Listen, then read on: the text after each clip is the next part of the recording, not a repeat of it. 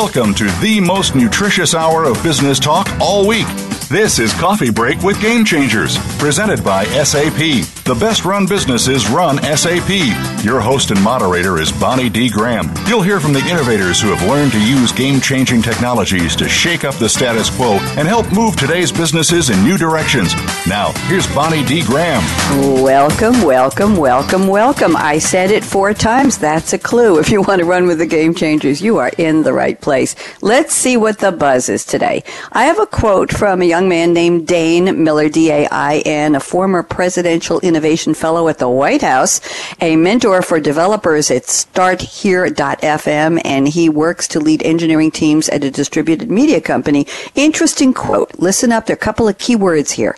UI is the saddle the stirrups and the reins. UX is the feeling you get being able to ride the horse and rope your cattle. I love that quote. So what are we talking about here? Okay, let's look back a couple of years. I want you all to put your memory caps on. Do you remember how excited you were and, and how much anticipation you had when you got your first smartphone? What was it? What was it going to do for you? Could you actually type real letters on a keyboard without having to push shift and go through an alphabet and numbers and all that stuff? And what about when you type the at sign online for the first time, anticipating reaching something called a website, and you were going to visit it, what would happen? Well, your experience in both of these cases was in the hands of UX designers for these interfaces. They had to get you to there. So today, as our world becomes increasingly digital, and we know that's the truth, more than ever, we expect great experiences every time we interact with a business, with an organization, with a person in a small business, a big business,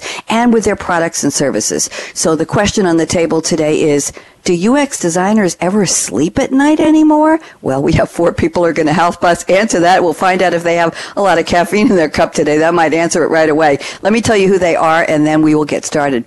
First up, and by the way, we did part one of this topic, which is UX 2018, user experiences for a new generation. We did this a couple weeks ago on January 18th, 2018, on our series called Internet of Things with Game Changers to launch season five. And I've invited the panel back because it was so interesting interesting. So Coming up on the panel right now are Matt Grajcar. He spells his name G-R-A-J-K-A-R, Senior Interaction Designer at Google. Joining him will be Shaun Syvertsen, a Managing Partner at Convergent IS.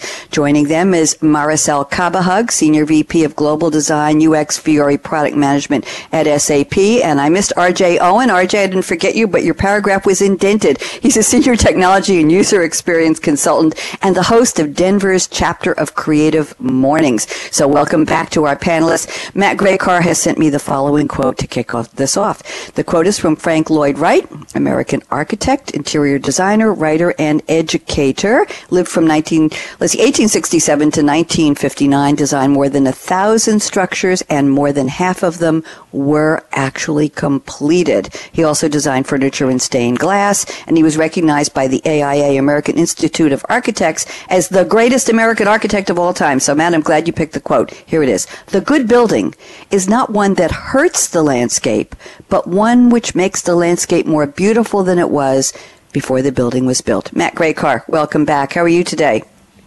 I'm doing well. Thanks for having me back. We are delighted. You earned the right to come back. So talk to me about this Frank Lloyd Wright quote. Go ahead. Yeah, um, well, I've always been a huge fan of Frank Lloyd Wright. Um, and for some weird reason, uh, I think I've always somehow related what I do in UX design to uh, to architecture and kind of spatial hmm. spatial design. Uh, you know, both are an experience. Um, and I, I, would actually encourage uh, everyone listening to go just look up Frank Lloyd Wright quotes because a lot mm-hmm. of them are mm-hmm. fascinating, and he had a pretty good sense of humor.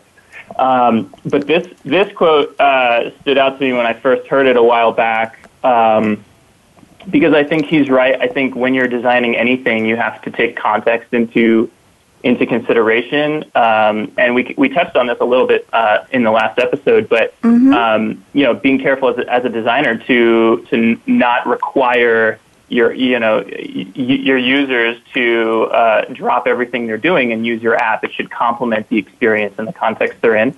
So in this quote, if you looked at a building as being an application and the landscape as being the context, um, I think that uh, as designers, it's important to kind of take that into consideration um, uh, you know, one example would be like, oh, I don't know. Uh, well, one one I've been particularly struck with lately is Google Photos. You know, creating albums and videos kind of behind mm-hmm. the scenes while I'm you know taking pictures, and and my phone's in my pocket, and Google Photos is kind of making sense of it all, and and coming up with these charming little videos and albums and things like that. That's that's so nice. You know, I don't have to spend the time to do all that. It probably does a better job than I would uh, anyway and it puts some nice music to it, and that's making my content useful to me. Um, and it, so, it sounds anyway. like it's creating a delightful experience, isn't it, Matt? Deli- it's delighting you, and you're an experienced user. You're an experienced right. designer yourself. So to delight you, I would imagine would be a great compliment to them. Am I right? uh, I, I hope so. I'm going to give you that accolade. You can take that one. I just want to add one more comment from from the quote and the way you explained it, Matt. It seems like there's an extra layer of responsibility of the UX designer to consider the quote unquote landscape and making it more beautiful. Not just what will the user see, what will they click, what will they hear, but what's happening around me. Let's just leave that one on the table and maybe we'll pick it up as an idea for the roundtable. So Matt, thank you for coming back. And now let's move sure. around the table slightly to RJ Owen. And RJ has sent us a quote from Frank and I have the pronunciation here, Chimero, and it's C-H-I-M-E-R-O. He's a writer, designer, illustrator.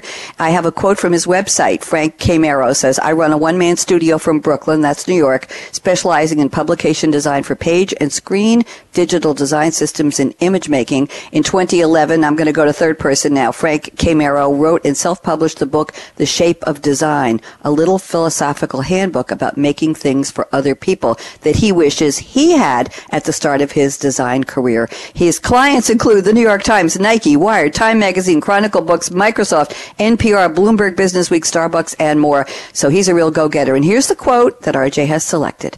People ignore design that ignores people. I think we're in a circular loop here. Welcome back, RJ. How are you today? I'm doing great, Bonnie. Thanks for having me back. Oh, I'm delighted. You, as just like Matt and everybody else, you you earned the the key to coming back. And Coffee Break, the show we're on now, is our, our biggest series, the most popular one of all, because this was this is the mommy of all the game changer shows. So I really wanted to bring this topic to the bigger audience because it was just great when we spoke a few weeks ago. So tell me, how did you come across Frank Chimero, and how did you pick this quote for our show today, RJ? Well, I can't even remember the first time I ran into Frank Chimero. He's done really amazing work to uh, push design on the web um, in particular. And I read The Shape of Design, his book, a few years ago, and it, has been really inspirational for me and helping me sort of uh, put together some thoughts around what it means to design for digital things or digital places. And I love this quote because I think that in the uh, the way that people have access to businesses and have access to brands through devices and through technology today, um, it means that more than ever, our interaction with companies and brands is conversational. And when people feel like the conversation is rude or that they're being ignored, they mm-hmm. have more mm-hmm. power than ever to turn that back on the brand and be rude or ignore the brand back. And uh, so I thought that was just such a clever, really concise way of, of saying, um, you know, that our consumers have more power than they ever have, and they're they're kind of not going to put up with companies that don't respect them and don't respect that. Very interesting. Just a quick sidebar here, RJ. I wanted to buy, um, in my family, we buy e gift cards for the grandchildren, for my kids. Everybody's pretty much grown up now. We don't do the wrap gift thing anymore. I just ask, where do you want? And I do it. In two recent episodes I won't name, but these are major, major, major big brand retailers. I was unable to get an e-card after six tries on two different websites. I know what I'm doing, and I was unable to complete the transaction. It was elusive. It kept telling me it was sending it to a snail mail address when I had selected e-card. It did not show the note I had written with the recipient's email address. I finally texted my granddaughter, whose birthday was the following day, and I said, give me another retailer. I can't do this. And I had to do the same with the other granddaughter. And these are big, big companies. Now, how yeah. bad does the UX have to be, RJ, seriously, to put me in into 20 to 30 minutes and not being able to buy any card? Give me a break, right? Right. Yeah. There you go. Yeah. There you go. Awful. We need uh, Frank Chimero to talk to them. We really do. Okay, I'll give him a call after the show. Thank you, RJ. Inspirational. Shaun Syvertsen, managing partner at Convergent IS, has sent us another quote from Sir Richard Branson because he likes Sir Richard Branson, and we all do. Sir Richard Charles Nicholas Branson, born in 1950, still around. Let's see. Latest, he was knighted at Buckingham Palace for services to entrepreneurship back in 2000, and in 2002, he was named in the BBC's poll of the 100 greatest Britons in 2004. He founded the Space Flight Corporation Virgin Galactic, etc., etc., and he has a lot of money. Let's leave it at that. Here's the quote. Do not be embarrassed by your failures. Learn from them and start again. Shaun Syvertsen, welcome back. How are you? Doing great this morning. Thanks. How are you?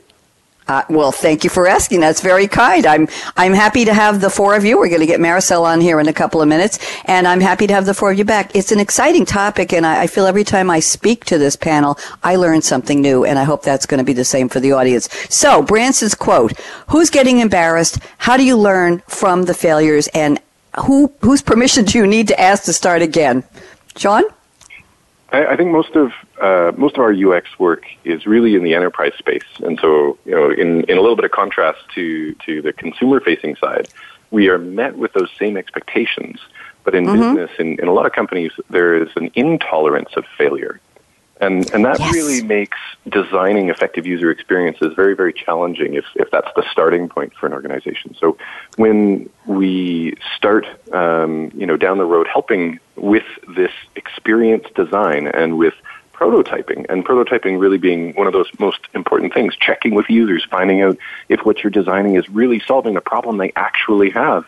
Because in, I mean, no organization's ever seen a broken game of telephone where the problem is one thing on the ground mm-hmm. and it's a different thing by the time it gets to the top of the house. So that, that, that willingness to prototype and to test and to validate some of those assumptions is so critical. And, and I think in, in business, there is, there is a fear of failure uh, mm-hmm. And certain organizations can can reinforce that. And if we can skip that fear, if we can skip past that or tolerate just a little bit more of it to get to that prototype, to get to talk to people that are really going to use the end solution, to prototype it, to test it. And that testing sometimes means that you have to check your assumptions, go back to the yep. drawing board, and start on that prototype again. But it's so much better if you do it at the prototype stage instead of after development's finished. You dropped so many interesting keywords in there and the concept of fail fast, fail often. I'm not sure how often a designer is supposed to be able to fail, but the culture, we're talking about the corporate culture, aren't we, Shaun, of, of giving permission and saying, let's learn from our mistakes, but let's not repeat them and it's okay. Is there supposed to be a limit on how many times you can fail in a project and then, okay, we're not doing this again? Any quick thoughts on that? Uh, I think that's a that's a great question. I, I don't know that there's a specific limit, but if uh, if you're getting into the you know second and third major miss, then there, there's there's probably a serious misalignment there. There you go. Thank you very much. Just thought we would put that on the table. Let people chew on that one. Thank you very much. And now I'm pleased to welcome Maricel Cabahug from SAP. And Maricel was unable to join us a couple of weeks ago, but she sent in an opening quote and some thoughts, and we mentioned her on the air. So here she is. And here's the quote for today. It's from Professor Irwin Corey. Everybody think comedy. Everybody think stand up. Professor is in quotes because he really wasn't. He lived, he just passed away last year, actually. You know what, Maricel? Marcel, he passed away one year and one day ago, February 6, 2017. He was born in 19, well, happy belated, yeah, well, we miss you, Irwin. He was an American stand-up comic, a film actor, an activist, and he built himself as the world's foremost authority. Lenny Bruce, of his own type of renown, described Corey as one of the most brilliant comedians of all time. And in the late 1940s, Corey unveiled his professor character dressed in really seedy but formal attire and sneakers. His hair was going in all directions a la Albert Einstein. He would go on stage looking very preoccupied and he would start a monologue with the word however. And then he had a double talk. Let me just read you one quick, if you don't mind, one quick example, Maricel, may I? Mm-hmm. Okay. However, We all know the protocol takes precedent over procedures. This parliamentary point of order, based on the state of inertia of developing a centrifugal force, issued as a catalyst rather than as a catalytic agent, and hastens a change reaction and remains in indigenous prior to its inception. This is a focal point, uses a tangent so the bile is excreted through the pancreas. I kid you not, that was one of his monologues. Now let's get to the serious quote from Irwin Corey. Thank you, Marcel. I just, I was so intrigued with that. Here's the quote you selected. If we don't change direction, soon, we'll end up where we're going. That sounds like a Yogi Berraism too. Maricel, how have you been? Great, and, and I'm really glad to be part of part two this time. Well, we're very happy. Uh, we're happy to have you. I know the guys are. So, talk to me about this quote. How in the world did you pick a quote from Irwin Corey, the professor, the world's foremost authority? Because he certainly wasn't on most things. But talk to me about what this quote means for us today. Um, well, Professor Corey, or Irwin, Irwin Corey, actually is is credited um, for being the um, the inventor of improvisational comedy, which um, I, I, don't know if you guys watch um, Westworld. That's a test uh, for the for the, the host in that show. Um, you know, you know if, if they're able to improvise and if they can improvise on any, on everything, that's that's some sort of a test of intelligence. Um, mm-hmm. So I, I like this quote from Professor um, from Irvin, Irvin Corey.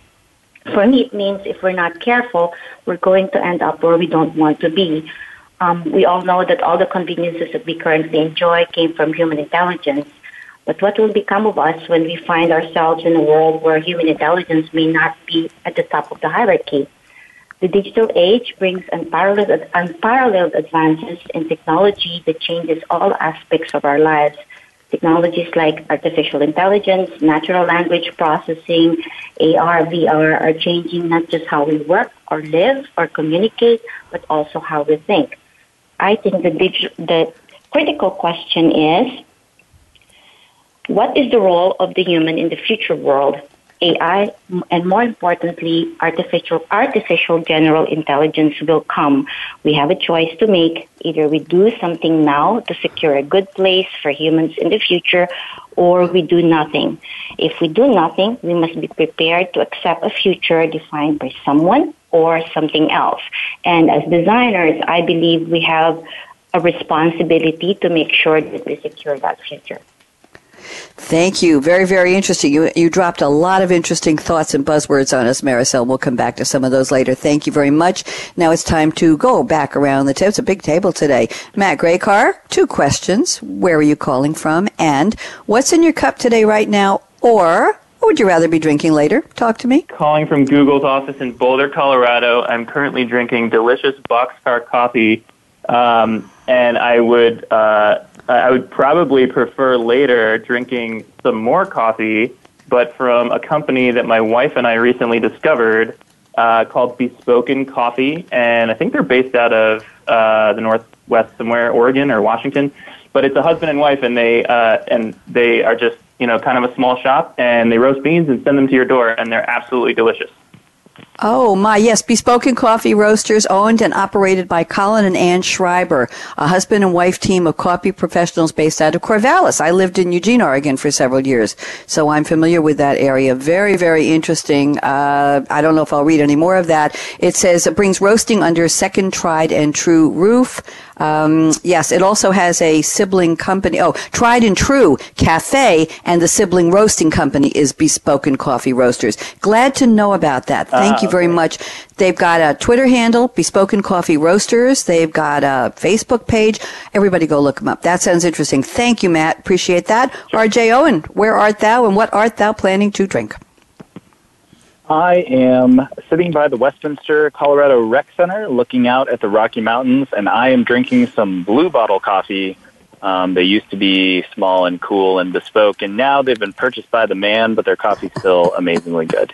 So and Bonnie, you are the fastest Googler I have ever heard in my life. You looked that up yeah. so quickly. That was incredible. I was you are so funny. I've already got Blue Bottle up here. Portland hipster icon Stumptown Coffee sent shockwaves through the craft coffee community when news broke this week that it was being acquired by West Coast coffee giant Peet's. And something about here, cultishly adored Oakland, California based roaster Blue Bottle Coffee appears to be getting a little more corporate itself. And that's in eater, E-A-T-E-R dot com. Thank you for the compliment. I appreciate that. if you could see, do you know what's going on on my screen right now, RJ? Do you have any idea? I have no idea. I can't even I, imagine. I have an eight page Word doc up with all of your bios, your photos, uh, starting tweets, and everything you sent me, your quotes, the sources, and all of your roundtable notes. I've got a screen with a Sprinklr dashboard here with three columns watching my tweets and the retweets, and then I'm looking stuff up on another tab. Then I've got a full size, or well, this is on an iMac 20, i27. Uh, I've got a, a, very large sprinkler, I'm sorry, a, um, a Skype chat window, and I'm Skype chatting with my engineer, Aaron during the whole show. So that's all that's going on here. So your compliment is very it's like mission control over there. It is. It is with a two pound headset on, and I forgot to take off my earrings. You don't want to know. Thank you very much, RJ. Happy to look up the coffee. Love the coffee stories. Shaun Syvertsen, I can't ask you to top those. I'll just say, where are you and what do you love to drink? Well, we, have got a, a, severe winter storm warning in, in town today, so we asked our team to avoid the commute downtown if they can. So I'm I'm looking out over the valley from home, um, and in my cup I have some delicious espresso from a place called Oso Negro, uh, Spanish for black bear. It's in Nelson, BC, and they have one of the most wonderful patios you can possibly experience, with so many wonderful places to go and sit, have a conversation, and just enjoy the outdoors. Um, and it's it's hard to enjoy their coffee um, without thinking of that place if you uh, if you if you've been there. So it's a, it, a wonderful reference for experience and, and how the experience that you have once can can follow you and be associated with a brand, with a name, with a taste. Well, it's OSO, Oso Negro, correct? You got it. Here's the review on Yelp. The spot was recommended by locals I met after the, on the hill after a great day of snowboarding. The decor is comfy, the service was friendly and helpful, drip coffee was delicious. Okay, and et cetera, et cetera. So they're all, they're on TripAdvisor, they're on Facebook, they have their own, own website, osonegrocoffee.com, uh, sought to retain the authenticity and artisanal quality of our coffees and the community warmth of our cafe in Nelson, BC. So you're in British Columbia, is that correct? I'm I'm in Alberta, but uh, I get out there okay. absolutely outstanding skiing and mountain biking, depending on the season. Very nice. Boy, we've had three great coffee recommendations today. We don't usually get that much unusual uh, naming of coffees, and I am looking them all up. Maricel, I'm not going to tell you you have to be drinking coffee today, but tell us what you're drinking and where are you calling from? I am currently in New York, and um, no, I don't have anything on my cup today, although I'm loving the fresh, clean, crisp taste of sake nowadays.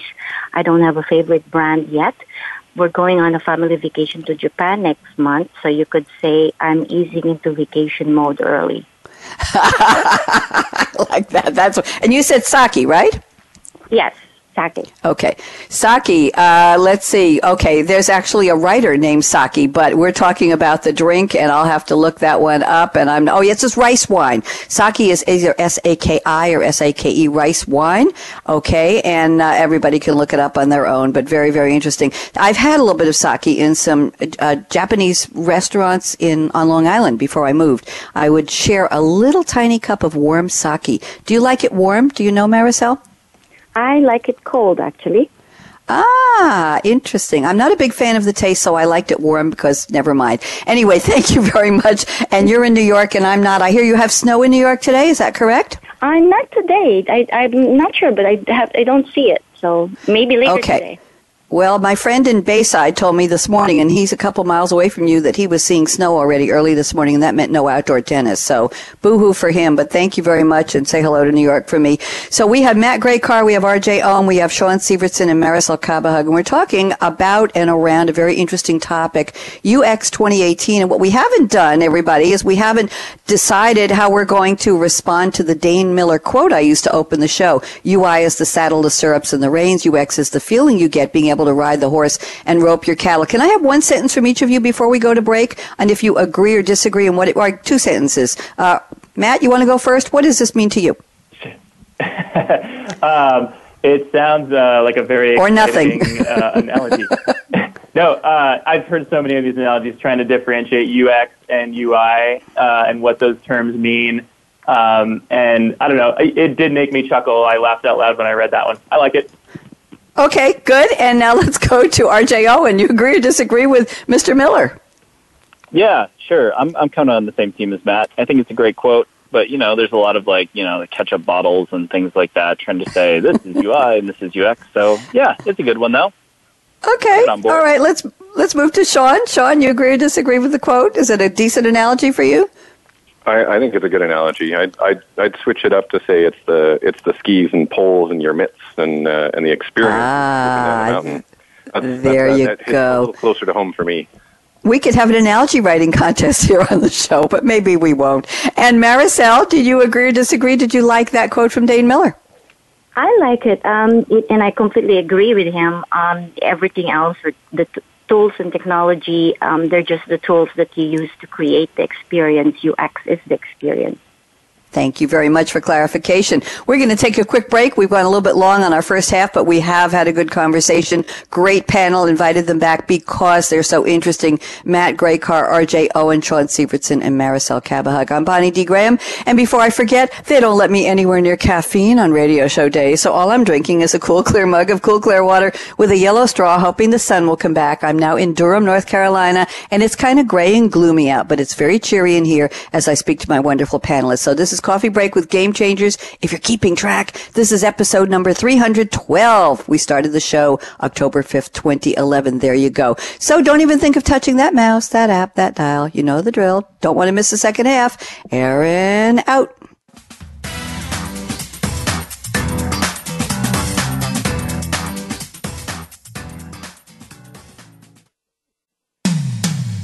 When it comes to business, you'll find the experts here.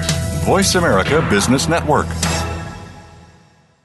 The time for enterprise mobility is now, according to IDC. By 2013, over 1.19 billion workers worldwide will be using mobile technology, comprising 34.9% of the workforce. The impact of mobility on business is clear. Increasing numbers of business users are expected to handle critical tasks and decision making in real time, no matter where they are. SAP and Sybase, an SAP company, offer mobile applications and underlying infrastructure with integration to SAP systems for secure access to business processes anytime, anywhere, and on any device. www.sap.com.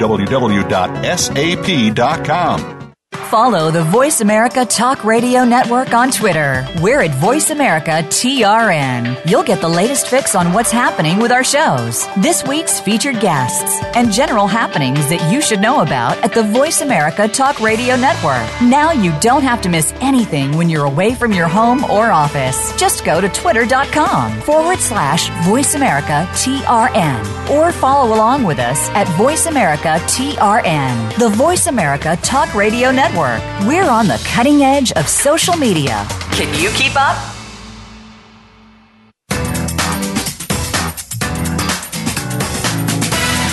You're enjoying Coffee Break with Game Changers, presented by SAP. You can send an email to bonnie.d.graham at sap.com.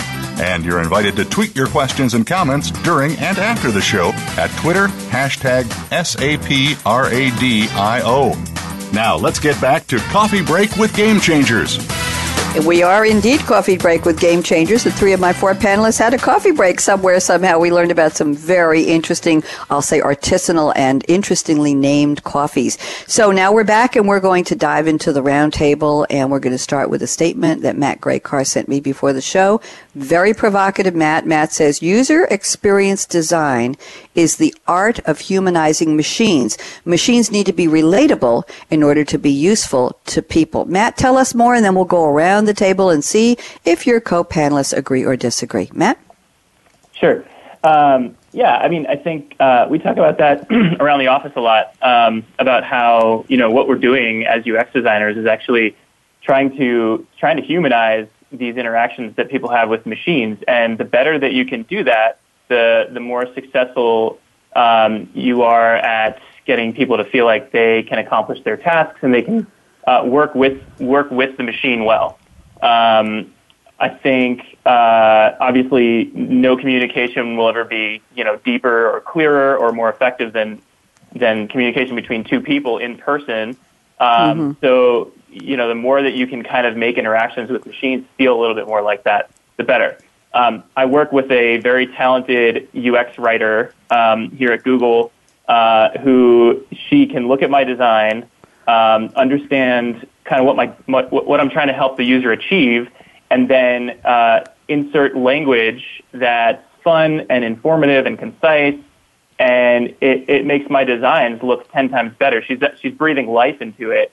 Um, hmm because it's putting a, a, human voice there in a way that I would not have thought to do as I'm thinking through, you know, these complex workflows and trying to get the user to their to their ultimate goal. Very interesting. Breathing life, a very interesting concept because we are talking about machines and people and, and that link with the UX and with the UI as the tool and the UX as the experience. RJ Owen, love to get your thoughts on what Matt just shared. Yes. Yeah. Um, yeah. I think the, the interplay between um, writing and the actual like designed objects in an interface is really interesting to think about and to think about to what extent machines are um, different or just extensions of uh, other elements in the built world, right? Because you think about like uh, a lot of the role in architecture has been to make buildings um, suitable for for people, right? And really good architects are the ones who know how to take proportion and line of sight and light into consideration so that a building will be a really wonderful, uh, pleasing, um, or whatever the mood they're trying to evoke. Maybe they don't want it to be wonderful and pleasing, and trying to create mm-hmm. a certain mood and, and make a space interact with a person in a certain way. And so I think as UX designers, we're, we're sort of inheritors of that tradition going back, you know, thousands and thousands of years, um, where we're trying to make objects or the world around us uh, suit a purpose for a person. And so it's, it's just interesting to see all of the different and complicated ways that that plays out when we're talking about digital interfaces um, because you have to consider the device itself. You have to consider the actual like graphical elements that you're presenting to the user. You have to consider the order those things are placed in. And then, like Matt said, we have to consider um, the words that may be printed on the screen or sounds the user's hearing, animations. And so these, these interactions, these built things have become so complicated and so um, abstract that you can have you know 19 different specializations involved in in trying to create one sort of seamless experience. Mm-hmm. and uh and it is it's just i don't know it's a really fascinating thing to think about. So I, I love that quote. I love that idea about trying to make make ideas more um sorry make machines more human. Yep and relatable. Thank you very much Shaun Syvertsen thoughts? You know i think the the the, the enterprise can learn a lot from making things more conversational, more human. And when somebody new starts on a job, if they feel like they have to learn something complex, if they have to, you know, follow something that uses language that they aren't familiar with, it's it's such a leap, it's such a gap, uh, and it's it's so remarkably expensive to train. Um, mm. You know, the the legions of people on that. And the more conversational, the more human, the more simple you can make that, um, the the easier it is to to adapt to it when you when you're faced with something new when when something changes. Ah, new and changing. We got some words in there. Thank you very much, Maricel Cabahug. Thoughts on what Matt introduced? Um, yeah, with the advances in technology that that we're now um, that, we, that are now available to us, we have so many um, tools that we can now use uh, to get closer to how um, humans interact with humans um, rather than um, for humans to learn how machines um, communicate or the language of the machine. Um, there's so many possibilities right now with conversational, um, artificial intelligence, of course, and virtual reality, and so on. Uh, that it's it's it's fascinating, and it's it's it's there's a lot of possibilities there for designers uh, to use this uh, to make all of these tools um, available to humans and make them usable um, to humans.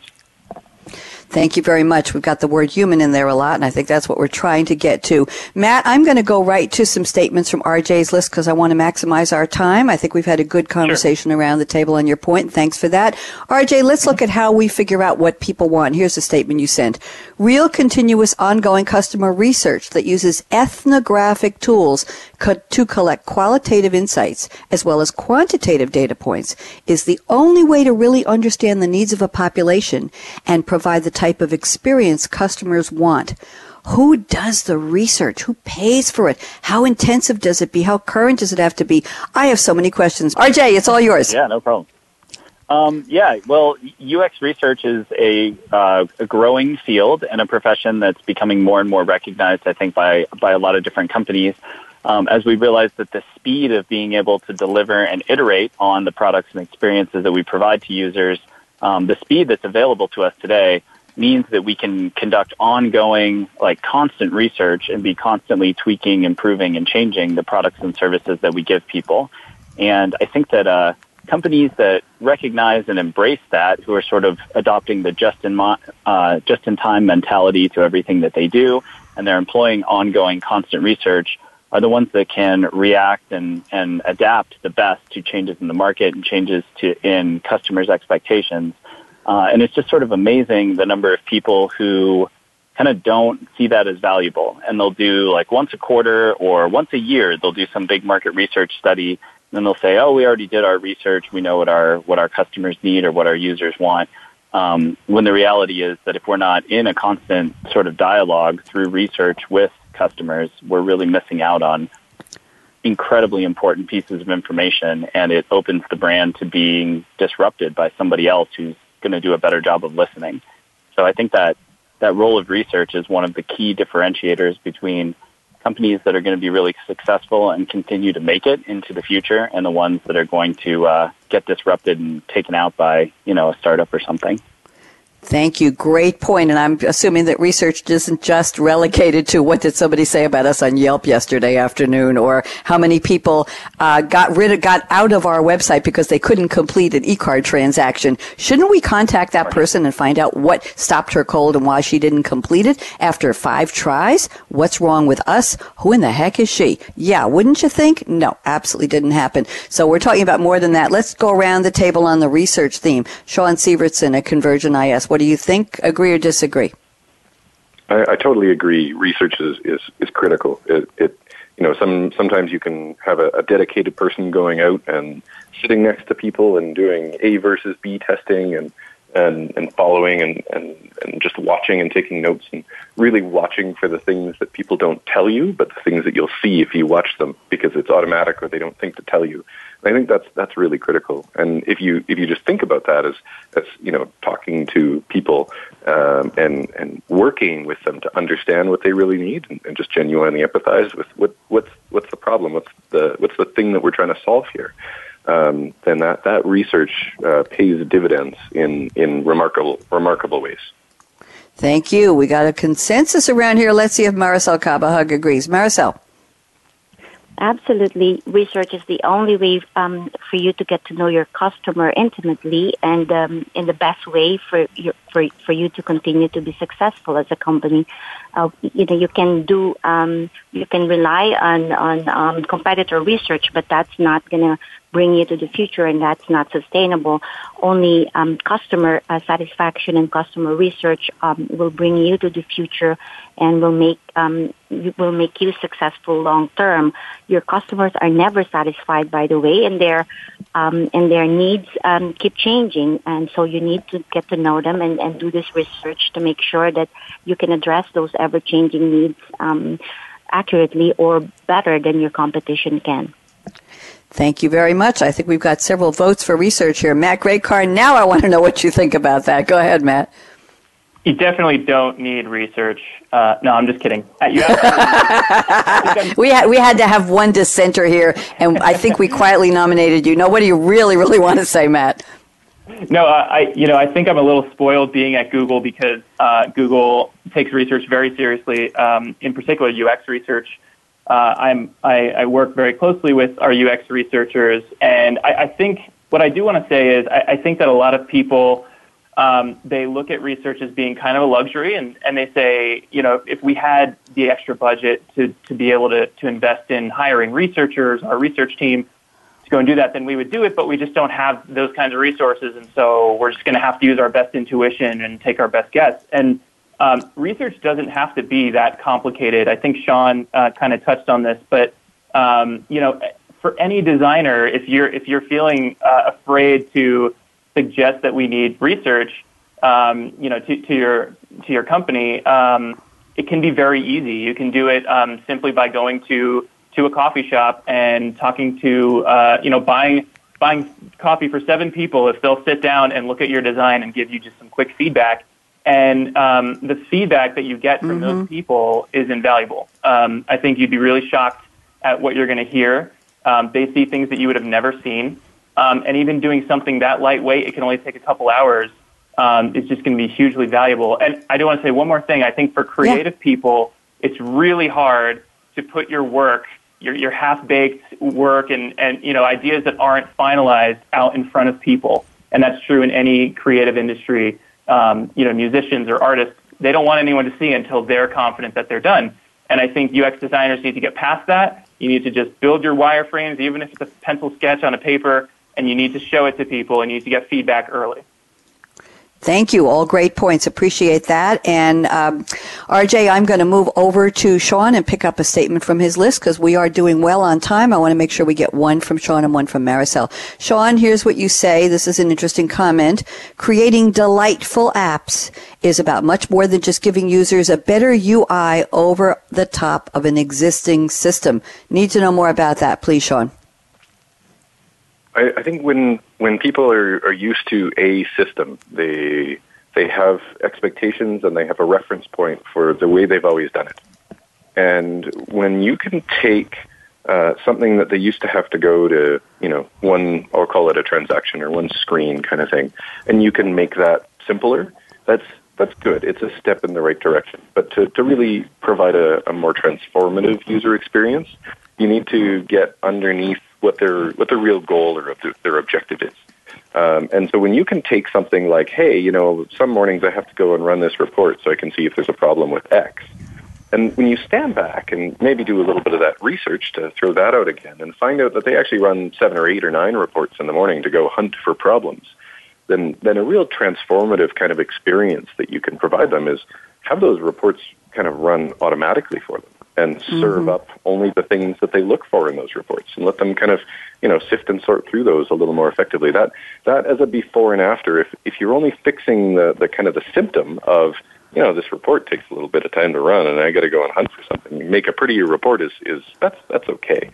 Um, and and that that makes a that makes a small difference um, but when you when you really want to change that game, you need to go in and find out why are they running that report, find out what other reports they run, and what problem are they really trying to solve again, and then find a way to go and do all of those different steps for them and serve them up something that that helps them get to um, the the short list of things they really need to pay attention, and push that complexity down into uh, into something that's automagic for them, uh, and that's that I think is is really the the the, the target kind of transformation that we that we want to aim for more often. And too often, just a simple UI change makes the screen a little prettier. Um, you know, makes a button a little simpler mm-hmm. to find, and it, that's not moving the ball very far down the court. And I think if we Thank keep you. our eyes, if we tilt, tilt our eyes yep. up a little more, we can we can make a bigger difference. Interesting. That's a lesson for the designers out there. Maris, I'd love to get your quick thoughts on what Shaun just added. Then we'll go around the table, and I've got one picked out from you to discuss, Maricel. But Maricel, what do you think about what Shaun just said? Yeah, this reminds me of what Steve Jobs uh, said, right? So UX is not um, just the way it looks; it's it's how it works. And um, yes.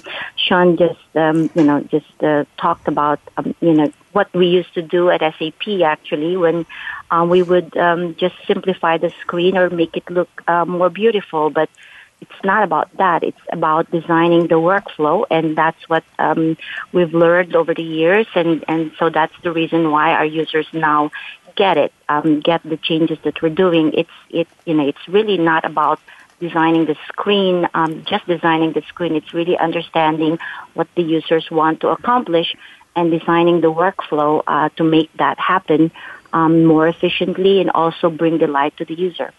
Thank you, Maricel. Matt, circling around to you, what do you think about Shaun's statement?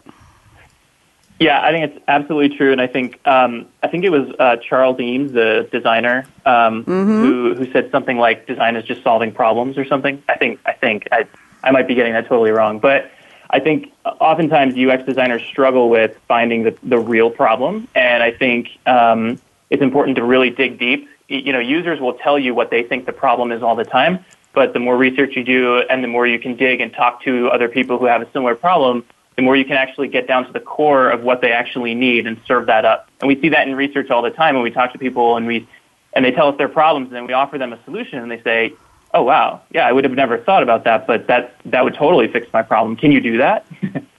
so I think I think uh, I think Shaun is absolutely right.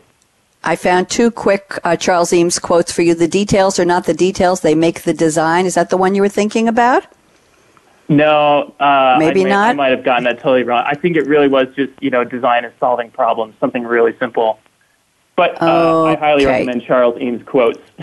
Yeah, I'm on his Brainy Quote page. Uh, yes, so thank you very much for that reference. And let's go around. Who was that now? That was Matt, right? So, Matt, I want to mm-hmm. go to RJ. RJ, talk to us about what Shaun said.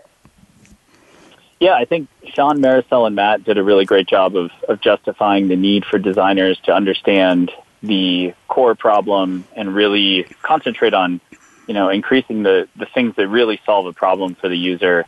Um, I'll just add that sometimes it's amazing, especially when you're looking at the scale of like an SAP or Google or, you know, really large companies.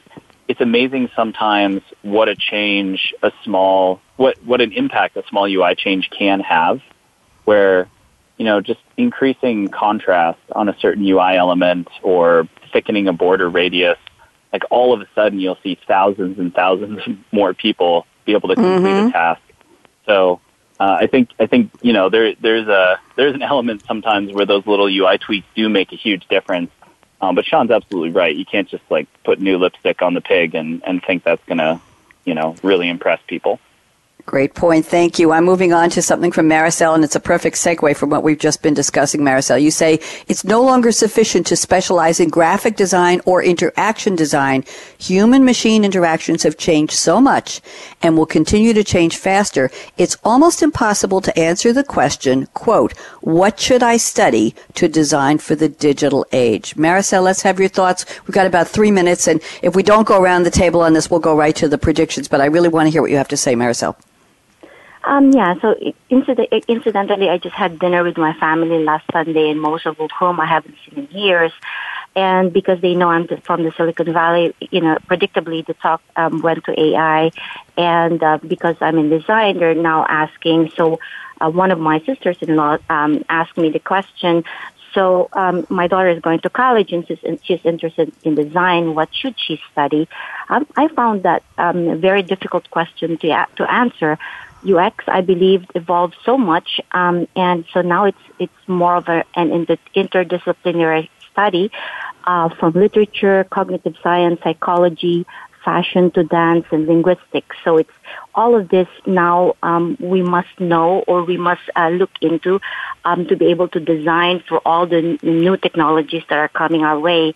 Um, the future UX will require new domains of knowledge and expertise and qualifications. Among these um, is a new way of telling a story. Um, and so um, I think it's a very exciting for all of us. Um, it becomes a necessity for us to be able to weave the different worlds together, the graphical with the conversational, um, the body and what we think, the physical with the virtual world, world in a way that um, we never imagined before. And the good thing about all of these changes and all of these new technologies is that human has to um, remain in the center, and we need to focus more on on the user um, because we need to understand um, what works for the user, the human capabilities that we are um, that we as as designers. Um, are supposed to design um, and enhance with um, all of these uh, new capabilities. Thank you, Maricel. I think we're going to have to pass on going around the table, but I have a feeling the other panelists would agree, although Matt might take the contrary position. I'm not sure. Matt, you agree? Okay, that's good to know. So, Matt, it's time for our predictions roundtable. We call this the uh, we call this the crystal ball. But a few weeks ago, I was describing to Aaron, my engineer, that I brought a disco ball with me that I bought 40 years ago out of the uh, the then going defunct uh, hotel in Eugene, Oregon, and so we decided we might change the crystal ball segment to the disco ball segment. We're just going to have to deal with that. So, Matt Grajcar, why don't you tell me? Look into the crystal ball. I can give you exactly 60 seconds. That's all we have left for you. But I know you're going to pack a real wallop with your predictions. Matt Grajcar, 60. They're all yours. Go. Thanks. Oh man, I thought I predicted the future last episode, and now I have to do it again. All over again. Uh, there's, there's, a new future now, Matt. We already did that future. It's already gone. yeah, ahead. I mean, I guess I would say um, you know, I think there's a lot of work to be done in accessibility um, and in uh, impaired users, and I think that that's a really exciting landscape where, um, going back to humanizing machines that we were talking about earlier, I think as we um, uh, as we create experiences uh, and we allow people to interact with machines more like they would interact with humans, um, we're kind of opening the door to allow people who um, were kind of left behind or not able to use technology like everyone else was. Um, and there are so many new opportunities now to make technology a lot more accessible to people. Thank you very much. Brief and to the point. RJ Owen, I have 60 seconds with your name on them. Go ahead. You know, uh, something that Maricel said there really sort of struck a chord with me. I think in the future, the design of, of the built world is going to be, it's just going to continue to become more and more interdisciplinary, as she said. And so uh, today there's a real, there's still a real divide between the people who design things and the people who build things, as much as we try to, to break that down. And I think in the future that is just going to continue to become more and more integrated um, as we lose this sort of single designer idea and have to incorporate so many so many disciplines into the, the things that we're producing. Thank you very much, Shaun Syvertsen. There's 60 waiting for you. You're all doing very well. Thanks for keeping me on my clock. Go ahead, Shaun. Oh, thanks very much. I I think the the uh, opportunity to build on the people who uh, design things and the people who build them is going to be really important. I think the the uh, consulting teams that you used to see, for instance, who would come through and say, you know, here's the problem you really need to solve. Here's the way to think about it. I think that is the, the first step. I think the um, the teams that used to help solve those problems are going to be shifting into user experience and really shifting into helping organizations, and whether it's Google or, or whether it's SAP, helping to solve problems differently than they used to, helping people to hand over a better problem to solve to the people that build it. Thank you very much. And around user experience. Yep, I think we are. We're going to have to come up with a new name for it. UI, UX, U, U, U, U, U. We're going to come next time we all meet. Maybe we'll do a part three. We're going to have a. Uh, we're going to see who wants to rename UI and UX. I think it's time for a new part of the alphabet. Maricel, up to you. Sixty seconds. They're all yours. Go ahead, predict, please. All right. As the technological changes disappear, it opens up a whole new chapter for us to explore the way um, we perceive and explore and discover things in the mixed world, the digital and the, the real world. I predict um, how we break those experiences into small pieces and reconstruct them into a framework will become the future designer's expertise. Thank you very much. Oh my goodness, I can't thank the four of you enough. You got me out just in time. We actually have a minute and a half left, so I'm going to do a little promo here. I'm going to predict the future. Tomorrow, Thursday, what is it, February 8th, we are debuting a brand new series here, one of our four new series, and it's called Game Changing Business Model Disruption, and we're going to talk about extensions. Um, yes, I will tell you more about it when I see you tomorrow. I'm looking at my notes here. Let's see what we're going to be talking about. One second here. Yeah, Yes, yes, yes. Bring up the email, Bonnie. Anyway, we will be on with uh, Thorsten Leideck from SAP, who was a guest on one of our coffee break shows last year. He has, here we go, a disruptive innovation, a vibrant ecosystem of cloud solution extensions. Going to be a very interesting show. No, we won't get in the weeds. It won't be tech talk, but it will be very interesting. One minute to go. So, Matt Grajcar, such a pleasure to have you back and say hello to everybody at Google. Shaun Syvertsen at Convergent IS, RJ Owen, and of course, Maricel Cabahug. I'm Bonnie D. Graham, and I want to do a shout out quickly to Ira Burke and his team at Internet of Things with Game Changers Radio, who were the first ones to see these four brilliant people on UX and invite them to that show a couple weeks ago. And I poached them and brought them back, and it's been a really good decision. So here's my call to action. You know what's coming. Fasten your seatbelt, whether you're walking, you're driving, you're riding. I need a seatbelt to do these shows. Some days I think I'm just going to fly out of my chair with excitement about what my guests are saying. Fasten your seatbelt. What are you waiting for? Go out and be a game changer today, just like Matt, just like RJ, just like Shaun, and just like Maricel. Bonnie D. Graham signing off. Talk to you tomorrow morning right here on the Business Channel. Bye bye. Thanks again for tuning in to Coffee Break with Game Changers, presented by SAP. The best run businesses run SAP. To keep the coffee break conversation going, tweet your questions and comments to Twitter, hashtag pound sign SAP RADIO. Please join your host, Bonnie D. Graham, again next Wednesday morning at 8 a.m. Pacific Time, 11 a.m. Eastern Time on the Voice America Business Channel. Have a great week.